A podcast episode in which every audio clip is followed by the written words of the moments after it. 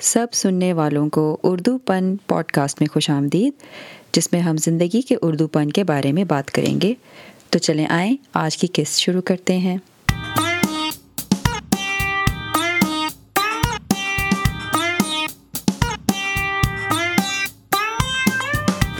آج کی pod cost کا موضوع میرے دل سے بہت قریب ہے اور اس کا تعلق اب میری محبوب، میری قومی زبان اردو سے ہے۔ اس پوڈ کاسٹ کا موضوع میں رکھنا چاہتی ہوں اردو، ہمارا ورثہ یا ترکہ۔ اکثر اس زبان کے بارے میں لوگوں کے مختلف خیالات ہوتے ہیں اور اس پوڈ کاسٹ پہ میں اپنے خیالات کا اظہار کروں گی۔ ہو سکتا ہے آپ ان سے اتفاق کریں یا ہو سکتا ہے کہ نہ کریں، جس کا آپ کو پورا حق ہے۔ لیکن اس پوڈ کاسٹ کے توسط سے یہ ضرور کہنا چاہوں گی کہ اردو اگر جب ہماری قومی زبان بنائی گئی تھی، تو اس وقت ایک بہت تبدیلی کا وقت تھا۔ ہمارے ملک کے لیے، ہمارے پورے خطے کے لیے۔ اور جب قائد نے سوچا ہوگا کہ ان ہر جگہ سے آنے والے، جو ہجرت کرنے والے لوگ ہیں، ان کو یکجا کرنے کا کیا طریقہ استعمال ہو، جن میں ایک دوسرے کو یہ پہچاننا، اپنانا سیکھیں۔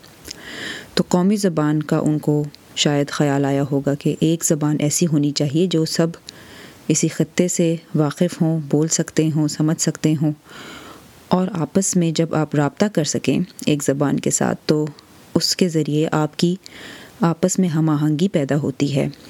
ایک جذبہ پیدا ہوتا ہے کہ ہم جہاں سے بھی اٹھ کر آئے ہیں، شاید لٹے پٹے ہیں، گھر اپنا چھوڑ آئے ہیں، مگر اس نئے وطن میں جہاں پہ وہ زبان ہمیں آتی ہے جو کہ ہم سب آپس میں بول سکتے ہیں اور اس کو ہم اپنے آپس میں اختلافات کو حل کرنے کا ذریعہ بنا سکتے ہیں۔ میرے جو محدود رائے ہے، اس میں تو میرا یہ خیال یہی ہے کہ قائد نے ہمیں جب زبان دی تھی تو اس کا، اس کو ایک ایسا ذریعہ بنا کر ہمیں دیا تھا کہ ہم اسے اپنے آگے بڑھنے کے لیے استعمال کریں اور اس کے ذریعے آپس میں رواداری قائم کریں، ایک دوسرے کا خیال رکھنا سیکھیں۔ لیکن ہوا یہ کہ اسی زبان کو جب مشرقی پاکستان میں ایک تنازع کا سبب بنایا گیا اور پھر وہ حالات کچھ ایسے ہوئے کہ مشرقی پاکستان جدا ہو گیا، اس میں زبان کا تنازع سر فہرست تھا۔ میں بچپن میں بنگلہ دیش میں رہ کے آ چکی ہوں تو میں اپنے تجربے سے بتا سکتی ہوں کہ وہاں پر زبان سے محبت بے دریغ ہوتی ہے اور ہر جگہ وہ اپنی زبان کو فخر سے استعمال کرتے ہیں۔ بے شک ان کے کئی لب و لہجے ہوں، لیکن ان کے احساس میں، انداز میں اپنی زبان کے لیے بہت فخر ہے اور انہیں اس بات پر بالکل بھی کوئی گلا یا پشیمانی نہیں ہے کہ انہوں نے وہ پاکستان کا حصہ نہیں رہے۔ لیکن ہمارے ہاں دیکھا جائے تو اردو کو جس نظر سے دیکھا جاتا ہے، اس میں ایک تمسخر بھی ہوتا ہے اور اس کے لیے ایک ترہم آمیز رویہ اختیار کیا جاتا ہے، جس میں ہم بول، جب اردو بولنے والوں کی سنتے ہیں بات تو ہم کہتے ہیں کہ یہ تو اردو میڈیم ہے۔ اور اردو میڈیم کا لفظ ہم انہیں حقارت سے دیتے ہیں۔ میرے خیال میں اس طرح کی سوچ رکھنے کی وجہ سے ہم خود ایک دوسرے میں ایک فرق رکھنا شروع ہو چکے ہیں اور اس کا نتیجہ یہ نکلا ہے کہ ہماری آپس میں ایک دوسرے کو سمجھنے کی صلاحیت میں بہت کمی پیدا ہوئی ہے۔ میرے ظاہر جتنے جتنے سالوں میں میں نے پاکستان میں زندگی گزاری اور اس کے بعد اب جب واپس بھی جانے کا موقع ملتا ہے، تو بتدریج کئی سالوں میں مجھے یہی احساس ہوا ہے کہ اگر آپ کسی سے تمیز سے اردو میں بات کریں اور لحاظ سے بات کریں، تو آپ کو اکثر بہت عجیب سی نظروں سے دیکھا جاتا ہے۔ اگر آپ اس کی جگہ پنجابی میں بولیں یا کسی اور زبان میں بولیں تو آپ کے ساتھ ویسا رویہ شاید نہ ہو۔ لیکن اردو کو ہم نے بالکل بے گھر کر دیا ہے۔ اور مجھے یہ جان کر بہت برا لگتا ہے اور دکھ ہوتا ہے کہ ہم ایک اتنا بڑا اثاثہ، اس کو قیمت، اس کی ہم نہیں سمجھ پا رہے۔ اور اگر ہم چاہیں تو ہم اس کو اپنی ایک بہت بڑی طاقت بنا سکتے ہیں۔ اس کی مثال میں آپ کو ہماری ایک یہودی قوم جس کو ہم مانتے تو نہیں ہیں، لیکن زبان کے معاملے میں میرا خیال ہے کہ ان کا جو تجربہ رہا ہے، اس سے ہمیں تھوڑا اس کے بارے میں جاننا چاہیے۔ یہ میں خود تو میرا ظاہر ہے کوئی میں میں نے کبھی یہاں سفر نہیں کیا، لیکن ایک ایک پروفیسر تھے امریکہ سے جنہوں نے اپنا مشاہدہ دریافت اپنے مشاہدے کے بارے میں ایک آرٹیکل لکھا، جس کو میں لنک میں بھی ڈال دوں گی۔ اس میں انہوں نے یہ اپنا تجزیہ بیان کیا کہ اسرائیل جو ہے انیس سو اڑتالیس میں جب ان کو اللیگل کہہ لیں، جو بھی کہہ لیں، لیکن جب انہوں نے ایک اپنی ایک اسٹیٹ بنانے کی جب ٹھانی، تو انہوں نے یہ سوچا کہ انہوں نے زبان کی طاقت کو زبان کی اکٹھا کرنے کی جو صلاحیت ہے، اس کا عملی مظاہرہ اس طرح کیا کہ انہوں نے وہاں پر جو بسنے والے جرمن تھے، جو کہ یہ ڈش بولتے تھے، جرمن کی ایک قسم تھی زبان کی، اس کو انہوں نے ہٹا کر ایک بھولی بصری سمجھے زبان ہے، عبرانی، ہیبرو جسے کہتے ہیں انگلش میں۔ عبرانی زبان کو انہوں نے وہاں سے ایک طرح سے دوبارہ قبر سے مطلب نکال کر لائے اور انہوں نے اتنا زیادہ اسے پروان چڑھایا کہ جہاں کہیں سے لوگ آ کے وہاں بسے۔ انہوں نے ان کے اوپر عبرانی سیکھنی ضروری بنائی اور اپنے تمام تر حکومتی نظام کو اور سارا جو کام کاغذ تھا، لکھا پڑھت لکھت پڑھت تھی، اس سب کو، اس سب کو اس زبان پہ تبدیل کیا۔ جب انہوں نے یہ کیا جب آپ یعنی کہ ان کو اس بات سے انہوں نے کوئی فرق نہیں رکھا کہ آپ کون سے میڈیم میں پڑھ کر آئے ہیں، کون سی زبان گھر میں بولتے ہیں، کیا کرتے ہیں۔ بلکہ انہوں نے حسب نصب کو دیکھے بغیر اس بات پر زور دیا کہ اگر آپ نے کام کرنا ہے، اس ریاست کا حصہ بننا ہے، تو اس زبان یہ آپ کی آپس میں بات چیت کرنے کا ایک ذریعہ بنے گی۔ اور اور انہوں نے اپنی جو بھی زبانیں تھیں ان کا پھر آپس کا یہ جھگڑا کہ بھائی قومی زبان کون سی ہوگی، میں یہاں سے آیا تو میری زبان قومی ہونی چاہیے یا مجھے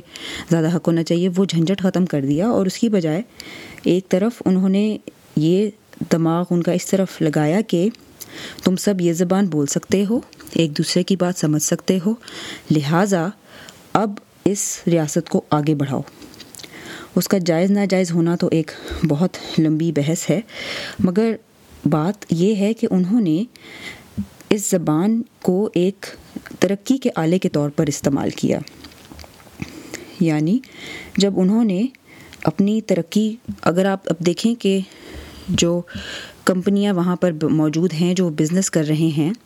وہ ملک بہت کہاں کا کہاں پہنچ گیا ہے۔ نہ ان کے پاس وہ وسائل ہیں جو کہ باقی ترقی یافتہ ممالک کے پاس ہیں، لیکن انہوں نے بہت سوچی سمجھی پلاننگ کے تحت زبان کو ایک ایسا آلہ بنایا ہے جس کے ذریعے وہ آگے بڑھ سکے اور انہوں نے آپس میں اس سے رابطے کا ذریعہ بنایا۔ ہر چیز، ہر ملک کی ہر چیز اچھی نہیں ہوتی اور یقیناً ان کے ساتھ ہمارے جو اختلافات ہیں وہ اپنی جگہ بھی موجود ہیں۔ لیکن میرے خیال میں کسی بھی چیز کو حد سے بڑھ جانا چاہ، بڑھ جائے تو وہ مٹ مٹ جاتی ہے اور تباہی کا باعث بنتی ہے۔ لیکن اس کے علاوہ میں اس موضوع پر اردو کے بارے میں جو ہمارے تاثرات ہیں، میں، اس کے بارے میں ڈاکٹر سیدہ عارفہ زہرا کی گفتگو کا ایک لنک بھی نیچے شامل کروں گی، جو کہ میں جب بھی ان کی کوئی بات سنتی ہوں، گفتگو سنتی ہوں تو میرا دل جھومنے لگتا ہے، کیونکہ وہ بہت جامع طریقے سے اس اردو کے بارے میں، اس کی تاریخ اور اس کے ساتھ اہم جو سلوک رکھ رہے ہیں، اس کے بارے میں بہت دفعہ بات کر چکی ہیں۔ اور جیسا کہ ڈاکٹر سیدہ عارفہ زہرا نے متعدد بار اپنی گفتگو کے ذریعے بھی یہ بات بتانے کی کوشش کی ہے کہ زبان کا کوئی وطن نہیں ہوتا، لیکن زبان خیال کا وطن ہوتی ہے۔ اور اس کا مطلب ہی یہ ہے کہ جس چیز کو ہم اپنے ذہن میں، اپنے دل میں بسا لیتے ہیں، وہی ہمارے سوچوں کو موڑ دیتی ہے اور ہمارے سوچوں کا راستہ آگے نکالتی ہے، ہمارے ذہن کو آگے بڑھاتی ہے۔ اور اگر ہم اس زبان کو بھی اپنا سمجھ کر ایک دوسرے سے رابطے کا مقصد سمجھیں اور یہ سمجھیں کہ اس زبان کے ذریعے ہمیں ایک دوسرے کی بات سمجھنے میں ایک آسانی ہوگی تاکہ ہم مل کر اسی زمین پر جہاں رہ رہے ہیں یا جہاں سے ہمارا ناطہ جڑا ہے، اس سے ہم ایک دوسرے کو آگے بڑھانے کا موقع دیں۔ تو اس سے بہتر کسی زبان کا کیا مصرف ہو سکتا ہے؟ اسی لیے میرے خیال میں جو بھی چیز ہم اپنی پہچان کا حصہ بنانا چاہتے ہیں، اس میں ضروری نہیں ہے کہ ہم صرف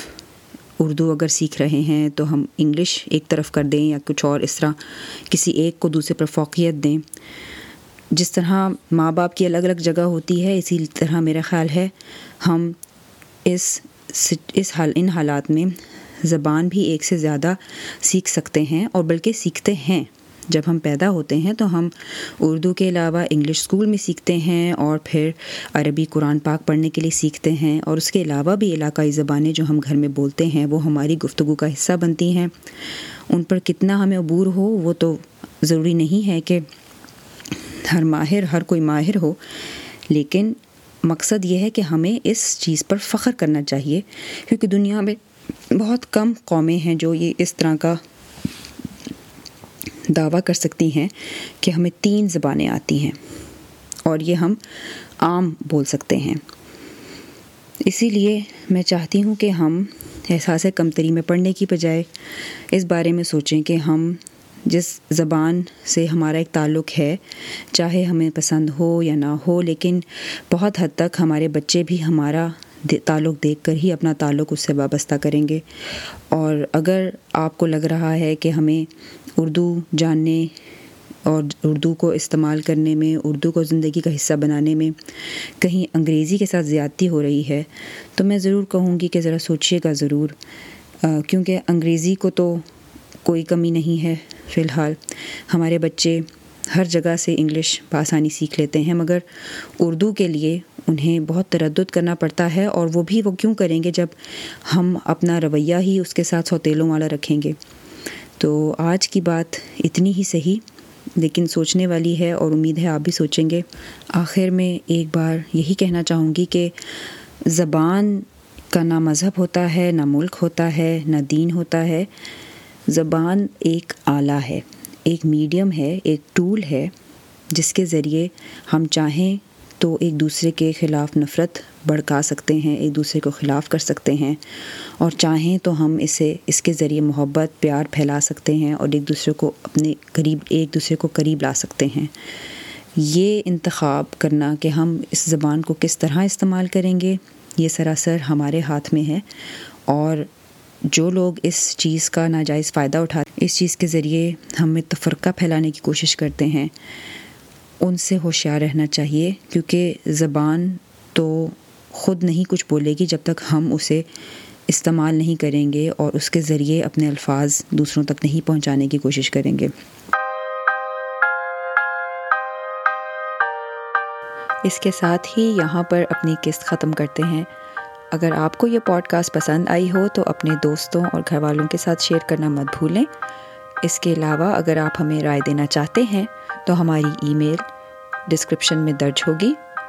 اور ہمیں اس پوڈ کاسٹ کو ریٹ کرنا مت بھولیے گا تاکہ اور بھی لسنرز ہماری اس پوڈ کاسٹ کو سنیں اور اس سے فائدہ حاصل کریں۔ اگلے وقت کے لیے خدا حافظ۔